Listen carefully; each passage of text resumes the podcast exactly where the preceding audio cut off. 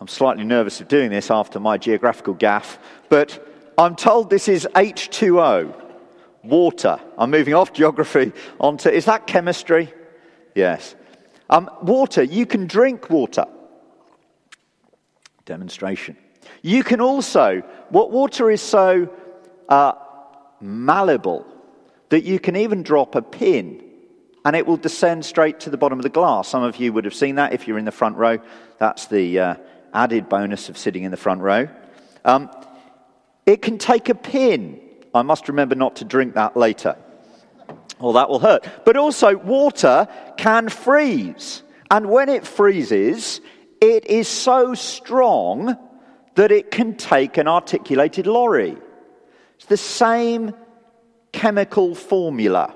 It's the same stuff, but under different circumstances, it behaves very different. And I think your heart and my heart is just like that. And I think we'll see in this passage that the people questioning the Lord Jesus, well, their heart is just like that as well, frozen. You see, some of the people that you talk to and you seek to share the Lord Jesus with will have frozen hearts.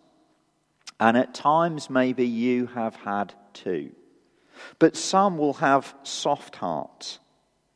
We're going to see in 3 episodes in Mark where the heart of the people Jesus is speaking to is rock hard, like ice. But these episodes are recorded for you and recorded for me as a warning. They're there to make us question. In 2017, they're there to make us question, what is my heart like? Is it hard like that?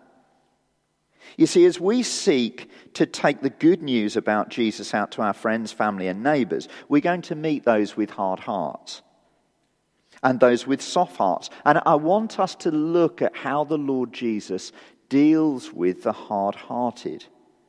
Look at the way he warns. Look at the grace with which he does that. And look at the audience Jesus has. Look at chapter 11, verse 27. They arrived again in Jerusalem, and while Jesus was walking in the temple courts, the chief priests, the teachers of the law, and the elders came to him.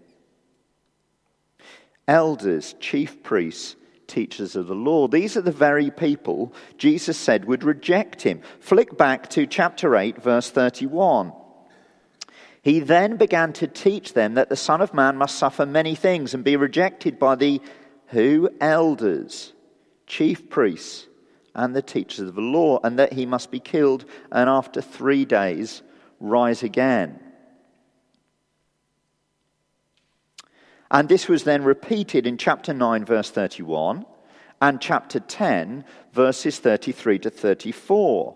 So the people that Jesus is speaking to, we've already seen. But look at the place very carefully. Jesus was walking in the temple courts, verse 27. These scenes take place in the very center of Jewish worship, the temple courts. The temple was built by Solomon. It was reduced to rubble by Nebuchadnezzar and then rebuilt by Herod. The temple acted like a spiritual thermometer for the nation. It was destroyed as judgment on Israel for them going after false gods. And now Jesus stands in the temple courts, and what will he find? Well, last week we saw in chapter 11 that as he rode in as a king on a donkey, he went straight to the temple courts to take their temperature. He went back the next day, he drove out those buying and selling, saying, "My house will be called a house of prayer for all the nations." Jesus cursed a fig tree before going to the temple, and the disciples, after Jesus went to the temple, saw that it was withered, a visual illustration of judgment on the temple. As we pick it up in Mark 11:27, Jesus returns to Jerusalem and he walks in the temple courts. But what will he find? Well, I've got 3 questions for them and for you for the 3 sections. Firstly, who are you? Secondly, who is the Son? And thirdly, whose are you? It won't surprise you that I had to check the correct grammar on that one.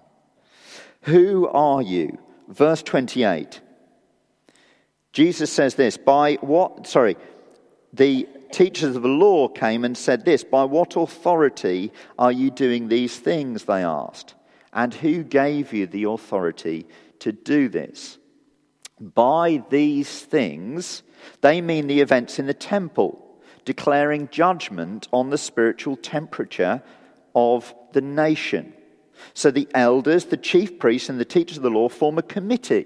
And they go and ask who he thinks he is, asking these questions and proclaiming this judgment. This committee, though, has had loads of evidence of who he is. The demons have declared, you are the Holy One of God. He's performed very public ministry under the gaze of the elders and the chief priests and the teachers of the law, where he's healed the sick, where he's fed the hungry, where he's taught with authority that no one else has. And he's even, right in front of their very eyes, forgiven people's sin. But that wasn't their real question. You see, Jesus could easily answer that question. He desires to reveal more of their heart. He will explain who he is in the next section, but before going there, he wants to bring them to the point where they start to see that the issue is not the authority Jesus lives under, but actually the authority they live under. The question they ask him is, who are you? And he asks exactly the same question back. Look at verse 30. John's baptism, was it from heaven? Or was it from human origin? You see, if they say from heaven, then they should have followed him, and therefore follow Jesus now. If they say from man, well, then they run against popular opinion. They had the intellect to see the political sensitivity of the moment, but not the will to follow the Son of God who stood in front of them. They're trapped. Should they bend their will and follow Jesus, recognizing his authority comes from God, or do they stubbornly reject him? The tragedy of the situation is that they can't see the iciness of their own heart. They live by their own authority and will not accept Jesus' authority. Even though he's clearly been on display in public ministry, they are ice cold, frozen over, impenetrable, but they don't see it. And that's often our problem, isn't it? You see, you don't see your own hard-heartedness, do you? Think through your life where you've been rebelling against the Lord Jesus. I doubt you've come to your own conclusion. You see, normally the Lord needs to use a friend, or needs to use his word, or needs to use a situation that you see in someone else's life to cause you to see your own hard-heartedness. We find it almost impossible to see our own. And this is where the parable that Jesus tells next is so helpful, because parables act like word mirrors, showing us what we're really like. The elders, the chief priests, reject Jesus now. But you see, Jesus has the compassion to tell them the consequence of rejecting the Son. Second question, who is the Son? As Jesus spoke these words, everyone understood them, whether they liked them or not, because the vineyard was a national symbol for Israel. In fact, the temple in which Jesus was standing apparently had a richly carved grapevine sculpted around it, which led from the porch to the door of the holy place. And they think that the branches and tendrils and leaves were of the finest gold. And in fact, they also think that now and again people will add to the vine to increase the size and the scene of this image. You see, everyone knew the vine was Israel. This was a story designed to melt the icy heart of the people for whom so much had been given. But it also acted as a final warning. And we must hear those two together. You see, we must see the kindness of God and the severity of God in this parable at the same time. But first of all, let's look at the kindness of God. A man planted a vineyard. He put a wall around it. He dug a pit for the winepress. He built a watchtower. There's nothing unusual in the landowner then going away. It was common at the time to set up a vineyard like this, rent the land out, and come to an arrangement in rent as part of the produce of the land, which would be collected regularly. The time has come to collect what is right for the landowner, and verses 3 to 6 show that repeated requests are due. And repeatedly, they're rejected. Each time, the harshness of the treatment seems to be getting worse and worse. Some they beat, others they killed. So what does the vineyard owner do? Well, verse 6 describes it movingly. Now remember, Jesus is saying these words, standing there in the temple, probably with the vine on the wall. He had one left to send, a son whom he loved. He sent him last of all, saying, "They will respect my son." Now the tenants, they see this as an opportunity. You see, in normal circumstances, the son would only come to claim the inheritance. That they would only send the son when the father had died. They see the son and they think, great, the father must be dead. If the son has come to claim the inheritance, if we kill him, we can keep the vineyard. That's what they do. And in fact, verse 8 describes it very chillingly. So they took him and killed him and threw him out of the vineyard. Jesus was describing the patience of God. God is the landowner in this story. The tenants are the Israelite nation.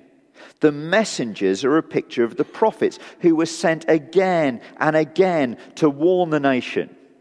And of course, Jesus is the Son. But how are you and I to respond in 2017?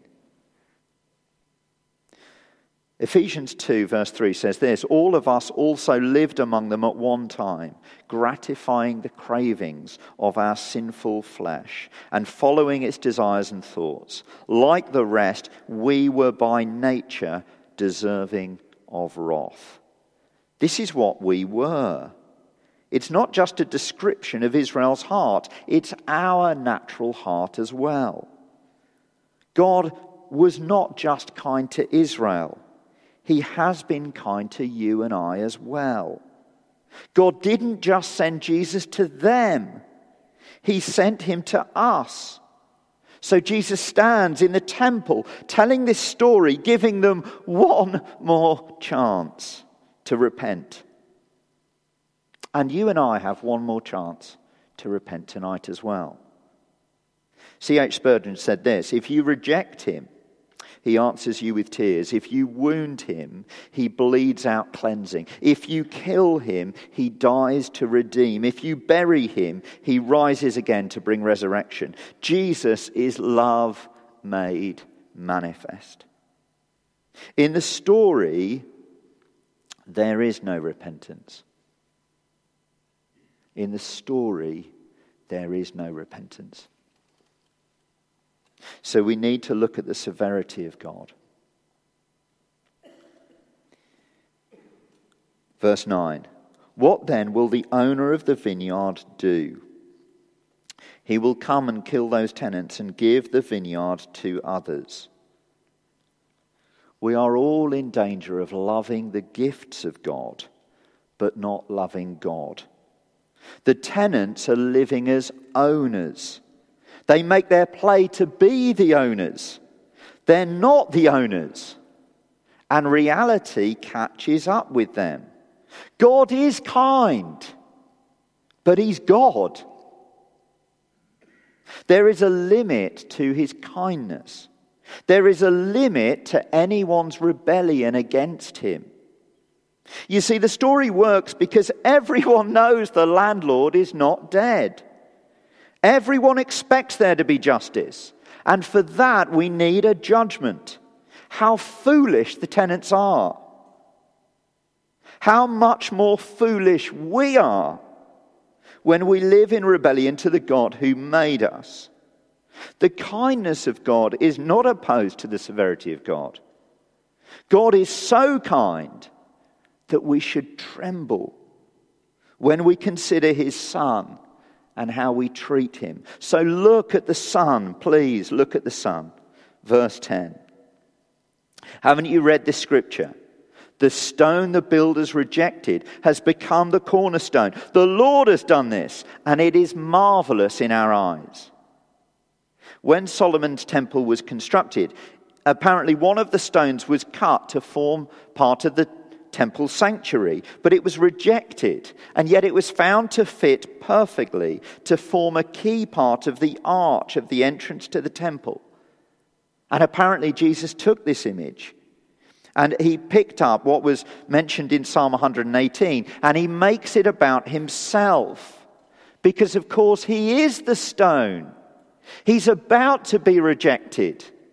But he knows this was part of God's plan all along, that his rejection would lead to his exaltation, that his rejection would be the very means by which you and I could know forgiveness. It would be the very mechanism of which our cold, hard hearts can be melted. But what's he really saying? Well, he is the Son in the story. So be warned. Please hear that warning. He is the Son in the story, and see what's about to happen to him. Now, you and I, living in 2017, we know what happened to him. In a few pages' time, Jesus will be arrested. He'll be wrongly accused. He'll be sentenced to death, of crucifixion. He'll rise to life again. He'll be exalted at the right hand of the Father. The stone the builders rejected has been exalted to the highest place.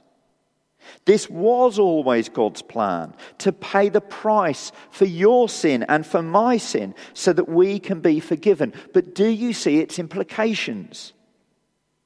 The kindness of God is astounding, breathtaking, that he would send his Son to pay for you, to pay for me. But the severity of God, it's terrifying. If we will not acknowledge his Son, there is no hope. The Son of God is beautiful. He stands in the temple with the vine, with the capstone, in the presence of those who will take his life in a few days. And he gives them another chance. And he asks you through this story, where do you stand with him? Do you reject him or do you love him? A friend of mine rather liked wearing expensive shirts to work. He didn't much like doing his own ironing though. So he used to wash the shirts, bag them up and deliver them to an ironing service. And one day he bagged up 10 or so, maybe 12 Ralph Lauren polo shirts in a bin bag. Big mistake. He left them down in the hallway to take to work the next day and dropped them at the ironing person. His housemate came down in the morning thinking that he was being helpful taking out the rubbish and binned what was probably £500 worth of shirts. What my friend didn't realise is that the bin man was coming down the road at that very minute. And away went £500 worth of Ralph Lauren shirts. Now, he laughs about it now. But you see, the housemate didn't know what he was rejecting. We can't have that excuse when we read this parable. We've got to know who we're rejecting. We see the Son. He's rejected. He's exalted. Don't reject him. And Jesus asks one more question of us. Whose are you? Look at the last section. You see, still the religious authorities want to reject him. Verse 13 has the Pharisees and the Herodians. They set aside their differences to unite against Jesus. This time they really think they've got him. They ask a political bomb of a question to trap Jesus. Is it right to pay the poll tax to Caesar or not? Ha! If he says yes, he sides with the authorities against the people. His people, the Jews. If he says no, he sides with the political... Sorry, I've got this completely wrong. If he says yes, he sides with the authorities against his people, the Jews. If he says no, he sides with his people, but he's against the authorities, and he's liable to be arrested and executed as a troublemaker. Jesus warns them again. Look at his kindness. Look at his wisdom. Look what he says. He says, "Bring me a denarius and let me look at it." They brought the coin, and he asked them, "Whose image is this and whose inscription?" "Caesar's," they replied. Then Jesus said to them, "Give back to Caesar what is Caesar's, and to God what is God's." You see, the coins at this time belonged to the very people whose images were on them. Currency was in effect on loan to the person that had it in their pocket, on loan from Caesar. You used it until Caesar wanted it back. This latest group came to reject Jesus, but you see, there's a reversal. Jesus turns a question back on them. Whose image is this? The very one who spoke these words is the image of God. Whose image are you? You see, you're made in the image of God as well. And this parable leaves us with one final question, and it's a question from the Son of God. Whose image are you? Will you give to God what is God's? Will you reject him? Like the elders, like the chief priests, like the teachers, like the Pharisees, like the Sadducees, like the Herodians? Or will you accept him? Will you reverse? Will you repent? Will you give to God what is his? How do you do that? How does that happen? Well, the stone the builders rejected has become the cornerstone. The Lord has done this, and it is marvelous in our eyes. You see, this reversal happens when we recognize that our natural tendency is to have icy cold hearts who reject him. When we see that we too have mistreated his son, that we are like those wicked tenants who've killed his son if we had the chance. Yet the love, the brilliant compassion of God is to have a plan all along, and that plan is the rejection of his son and his death on the cross, as the way that you and I can be forgiven.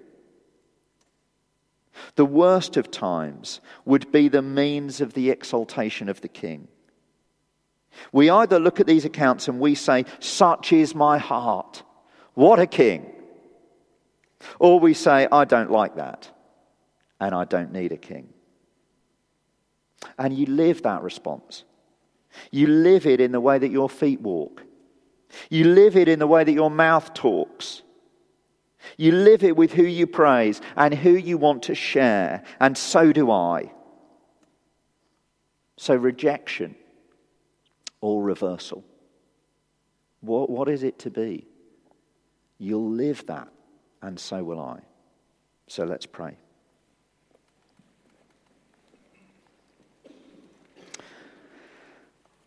Father, we recognize that that story describes our heart. Those encounters describe our heart. We long to put you in a box, keep you quiet, give you part of us, but not everything. And yet we are made in your image. Please, Father, especially in this fortnight of prayer, make us women, men and women who recognize our sin, our dependence on you, but please reverse the natural tendency of our hearts. Would you make them beat?